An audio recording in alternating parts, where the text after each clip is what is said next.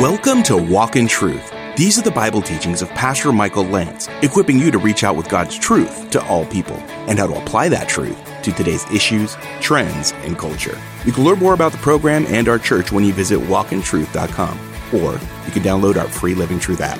Now, here's part two of Pastor Michael's teaching in Isaiah chapter 27 called Isaiah's Apocalypse.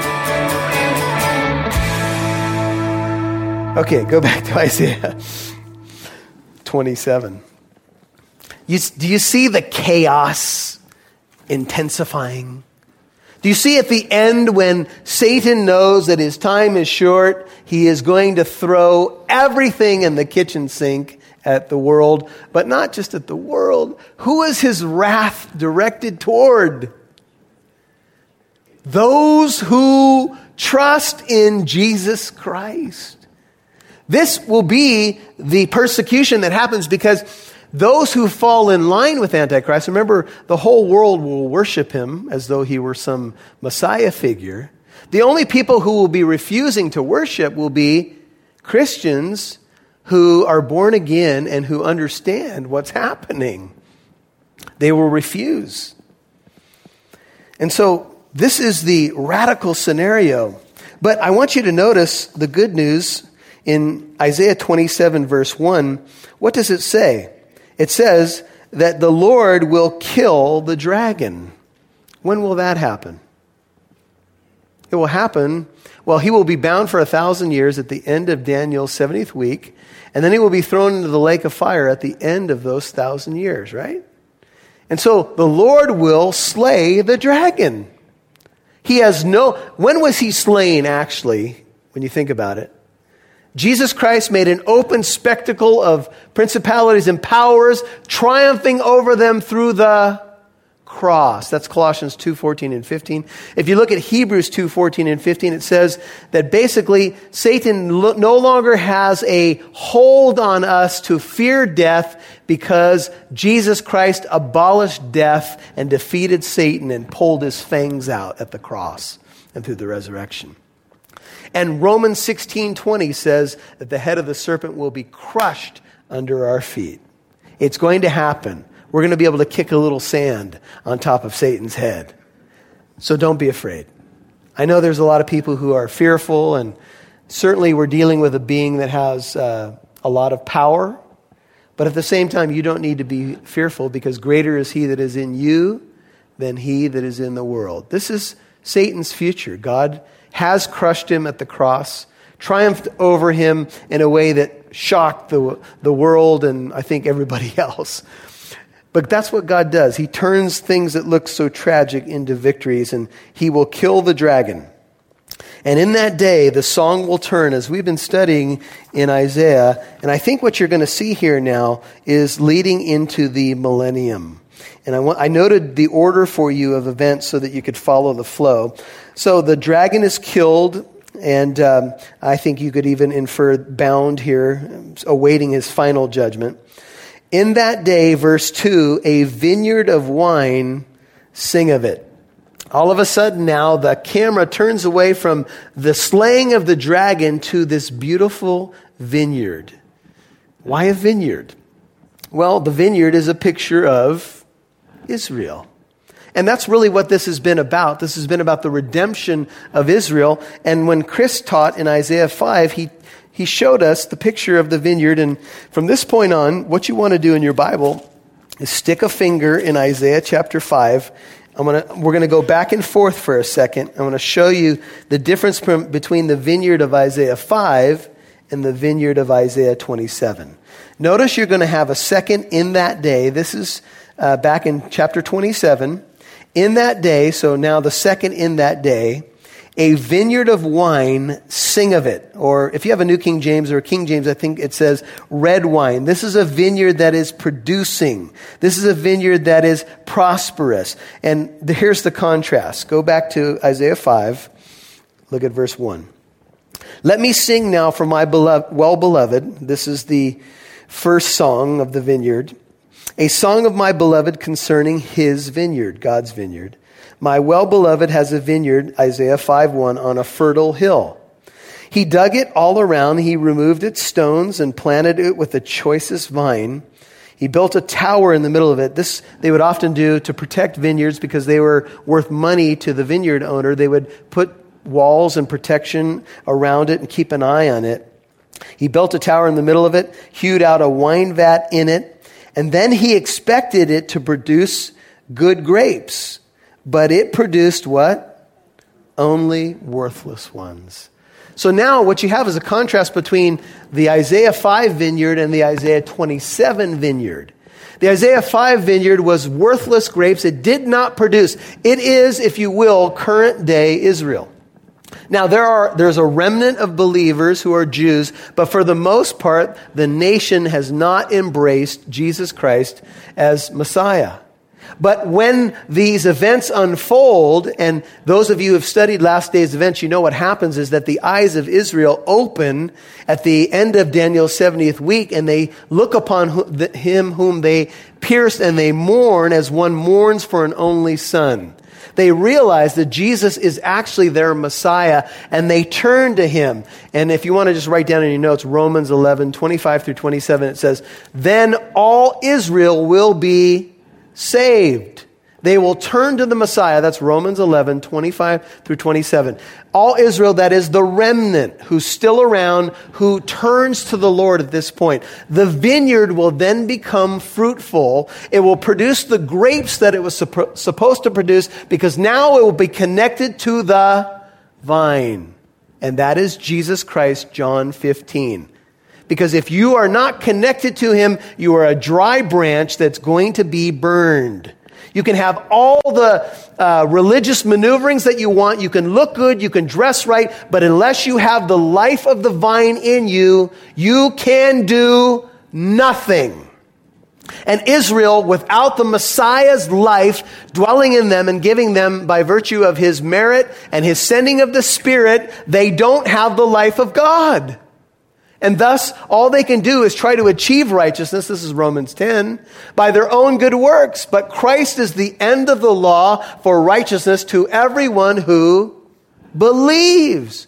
And Israel stumbled over the stumbling stone, Jesus, because they would not believe but now they have believed. That's the sequence of events. The vineyard has now connected itself to the vine. There's life in it. And God says, now it's producing what I intended it to produce. It's no longer a cursed tree because it's producing nothing. Now it produces the life of God. Isn't that the difference in all of humanity? Whether or not the life of God is in you, whether or not you abide in Christ or not, that is the difference. Sometimes it's hard to see. It's easier to see when you're abiding in Christ and you have his life, and then you look at someone else's life and you go, Don't they get it? But you were that person not that long ago, and someone else was saying about you, Don't they get it?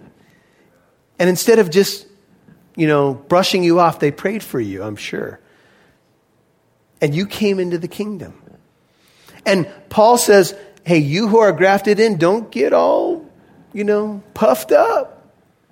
Don't think that you're all that because you're a Gentile and you're in Christ and the Jews are not believing yet. Don't do that. Don't get prideful.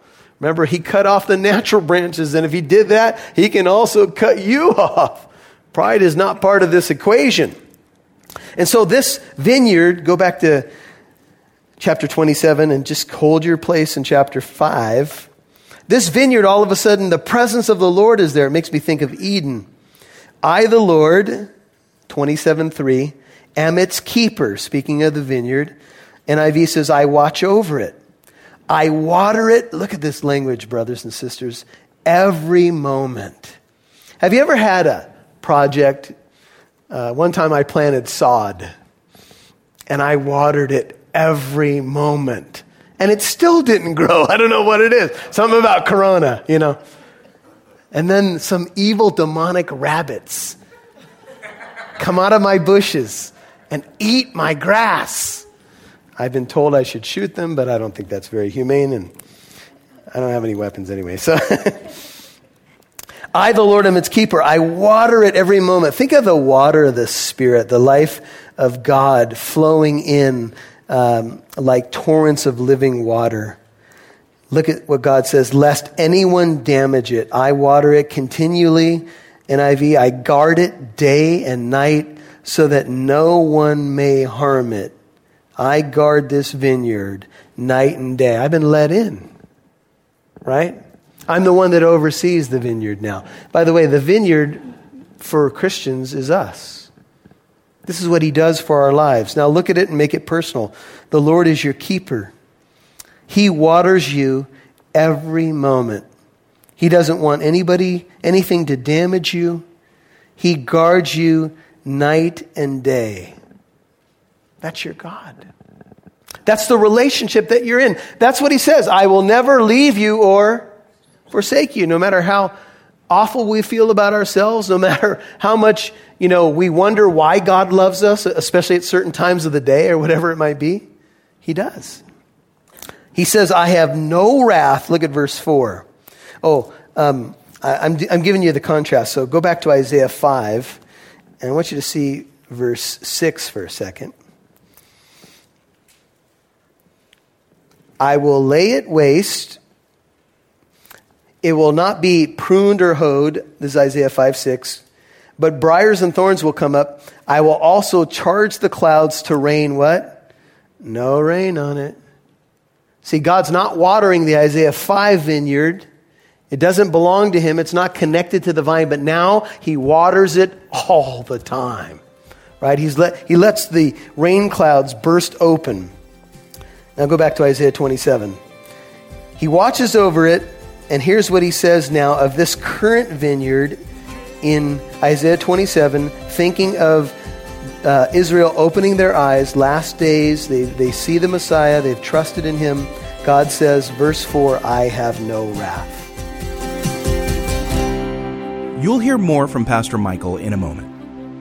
You're invited to our next apologetics event called Dare to Defend. This is something that you're going to want to go to because it's going to bolster your faith and encourage you and give you reasons and answers for the hope that you have. Join some of today's top apologists who will provide real answers to skeptics' toughest questions and equip you with the tools necessary to confront the moral confusion of today's culture. J.P. Moreland talking about miracles. Why do I have to have an answer to this question? I at least know there's a God. Sean McDowell dealing with deconstruction. When I was on the road, I met a man. He goes, I'm his last friend who didn't bail on him. I thought, man, what is the matter with us? John and Claudia Kalmakoff. If they don't have that foundation and they don't know about God's promises and what we know is true, not by what we're feeling, but by facts, historical, archaeological facts, what we know to be true, then their feelings take over. Lenny Esposito, who will deal with the power of the archaeological record. You know, you're doing a construction project, Rome, they were trying to build a subway.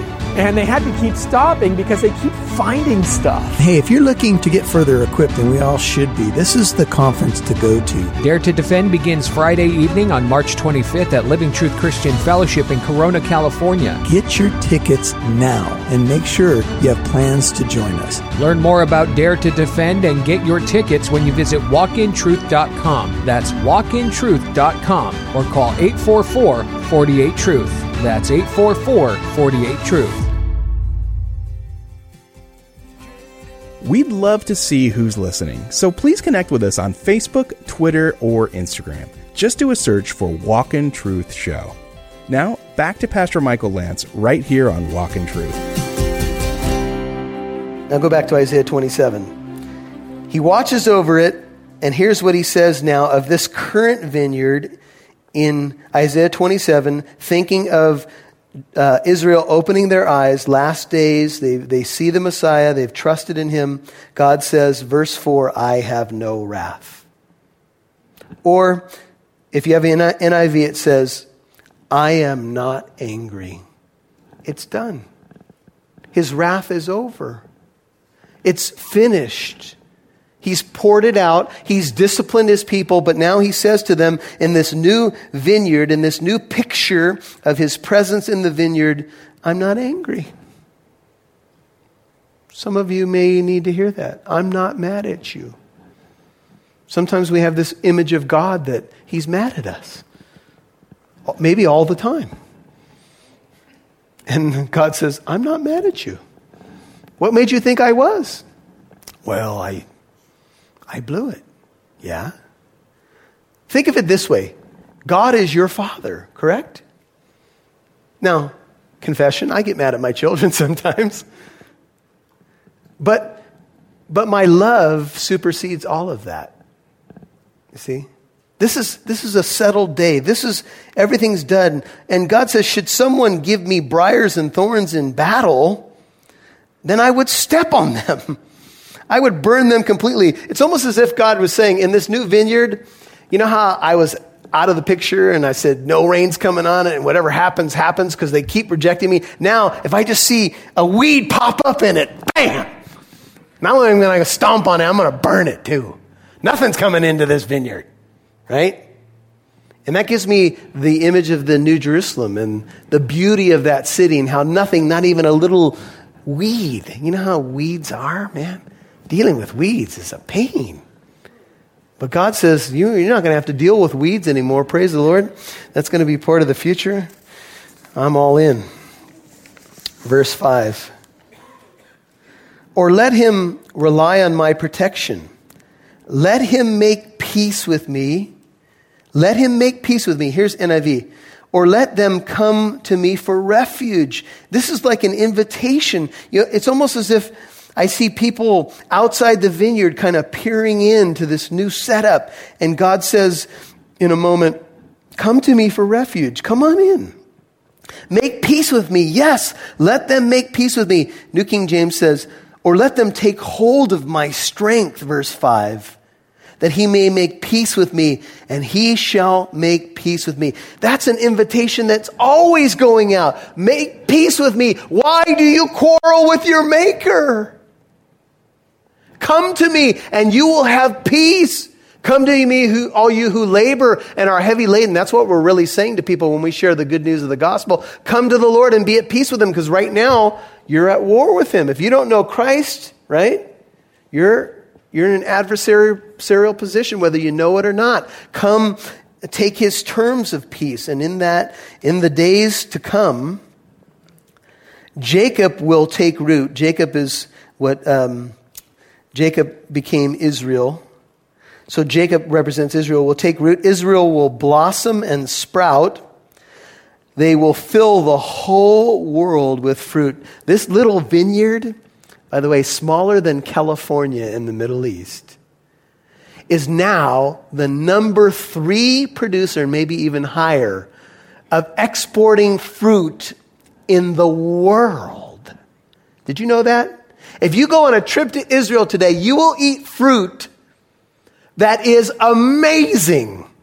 They put out fruits and veggies like you can't believe. And part of it's because of their attention to the land, all the planting that's gone on there, the kibbutzes that exist with multiple families working the, the land. And they have these fruit spreads that you wouldn't believe. And they're exporting fruit all over the world. And in 1948, uh, prior to that, be, before they were declared a nation, most uh, a good portion of the land of Israel was underwater, swamped.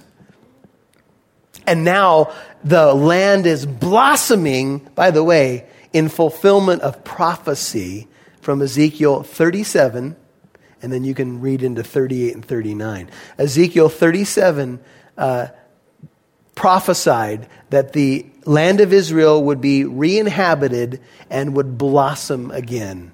And it is happening. And I would imagine that in the New Jerusalem, there's going to be some fruit trees. Man, like you can't believe. You ever had just a really good apple? I bought a nice, shiny apple today at the store because I'm trying to be healthy. And uh, man, and you know when you, when you get in that mode where you start eating fruit, fruit's pretty good. And then you say, why do I eat all those burritos? I could eat fruit, you know? So anyway, that's just a confession and a rebuke if you need it. Okay. Notice, Jacob will take root. And then it says there's blossoming. Have you noticed in your Christian life? Here's an application. The deeper your roots go, the more fruit you produce. The deeper your roots go, the more fruit you produce. If you are a shallow believer with shallow biblical knowledge, with a shallow walk, that's all you're going to produce. Do you know that they say of trees that what you see above ground in a tree is roughly equivalent to the roots that you don't see below the ground. There's a one to one correspondence between roots, the depth of roots, and the height of a tree. Now, uh, what's those things that get blown around? Those are tumbleweeds, that's right. Now, have you ever tried? I, have been avoiding tumbleweeds on the side of my house. I almost did it for about a year, and then finally I decided to put on some gloves and try to stick the thing in my trash can. Have you ever done that with a tumbleweed?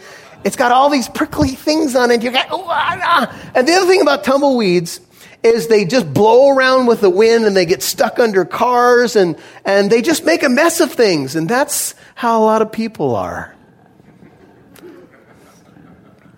They're a pain because there's no depth of root.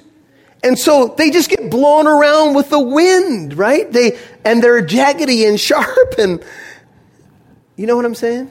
The deeper that your roots go, and every Christian has a root system that's going deeper and deeper so that you won't be blown around Ephesians 4 by every wind of doctrine Colossians 2 says, As you therefore have received Christ Jesus the Lord, so walk in him, having been firmly rooted and now being built up. Colossians 2 6 and 7.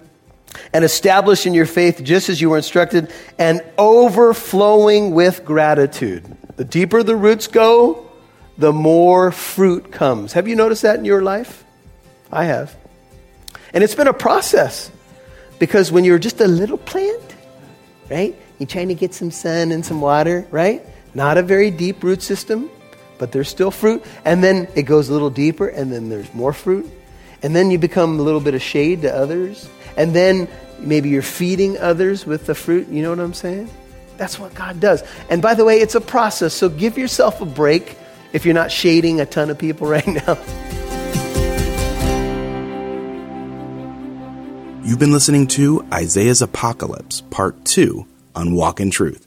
That was Pastor Michael's teaching in Isaiah 27. And if you missed any part of today's program, you can always listen to Walk in Truth on Apple Podcast, iHeartRadio, Spotify, or wherever you get your podcasts. Subscribe for free to hear Pastor Michael's teachings in more books of the Bible. Now here's Pastor Michael with the final word. One of the themes that we can see in Isaiah chapter 27 is restoration. And although God does judge, he is patient, patient, patient. And finally, his judgment does come down. And when it comes, of course, it is, it can be harsh and bitter and difficult. You know, the Bible talks about Jesus Christ and him coming on a rescue mission. And sometimes people get confused and they say, well, is the God of the Old Testament the same as the God of the New Testament? Yes.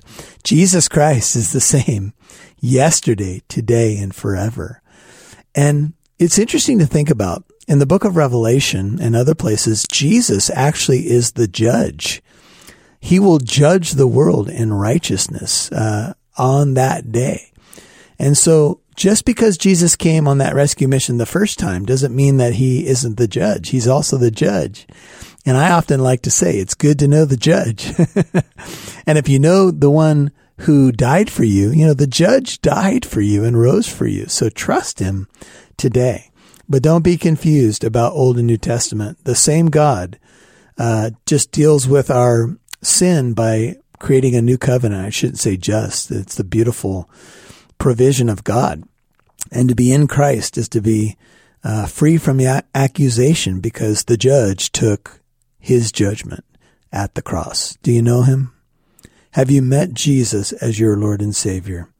Maybe you have questions about the Christian faith. Let me tell you about a conference that we're having. It's called Dare to Defend. It's an apologetics conference. That is just a way to say the historic, the defense of the historic Christian faith from archaeology, dealing with like the problem of evil and things like this. And we're going to have an incredible lineup of speakers Friday night, March 25th, Saturday, March 26th, all day. People like J.P. Moreland, Sean McDowell, Lenny Esposito, Ken Samples. Uh, we're going to have incredible breakout sessions on Saturday. DareToDefend.com is the website. DareToDefend.com. That's where you want to buy your tickets. Uh, it's being hosted by Living Truth Christian Fellowship in the city of Corona. Again, March 25th and 26th. The, there are group discounts available for students as well, and seating is limited. This is something that you're going to want to go to because it's going to bolster your faith and encourage you and give you reasons and answers for the hope that you have. Register today when you go to daretodefend.com. God bless you. This is Pastor Michael. We'll jump right back into Isaiah tomorrow and finish up chapter 27. We'll see you here. Remember, Walk in Truth is a listener supported ministry. Your financial partnership helps us broadcast, provide the podcast for free, and helps us do our free apologetic events too. Please donate at walkintruth.com and click donate. Once again, you can donate at walkintruth.com, click donate, and join us tomorrow for part three of Pastor Michael's teaching in Isaiah 27 called Isaiah's Apocalypse. I'm Mike Massaro. Thanks for listening to Walk in Truth. Our goal is to equip you to reach out with God's truth to all people.